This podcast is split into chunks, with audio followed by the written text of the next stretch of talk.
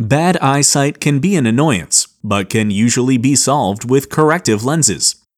But what if your eyesight was so bad that not even glasses could help you see clearly? Well, then you'd be legally blind. But what does that actually mean? Legal blindness is defined in two ways one by visual acuity and one by field of view.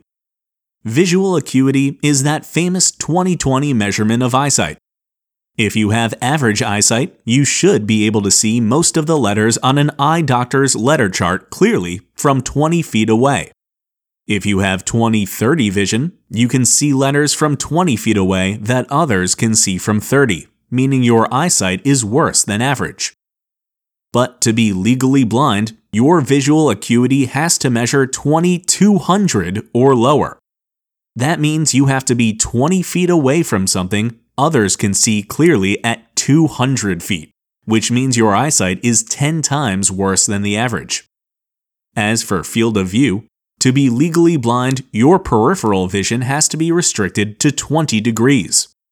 Considering the average field of view for most people is 180 degrees laterally and 135 degrees vertically, you basically have tunnel vision if you can only see 20 degrees around you. So, there you have it. Poor eyesight combined with poor peripheral vision are what make someone legally blind.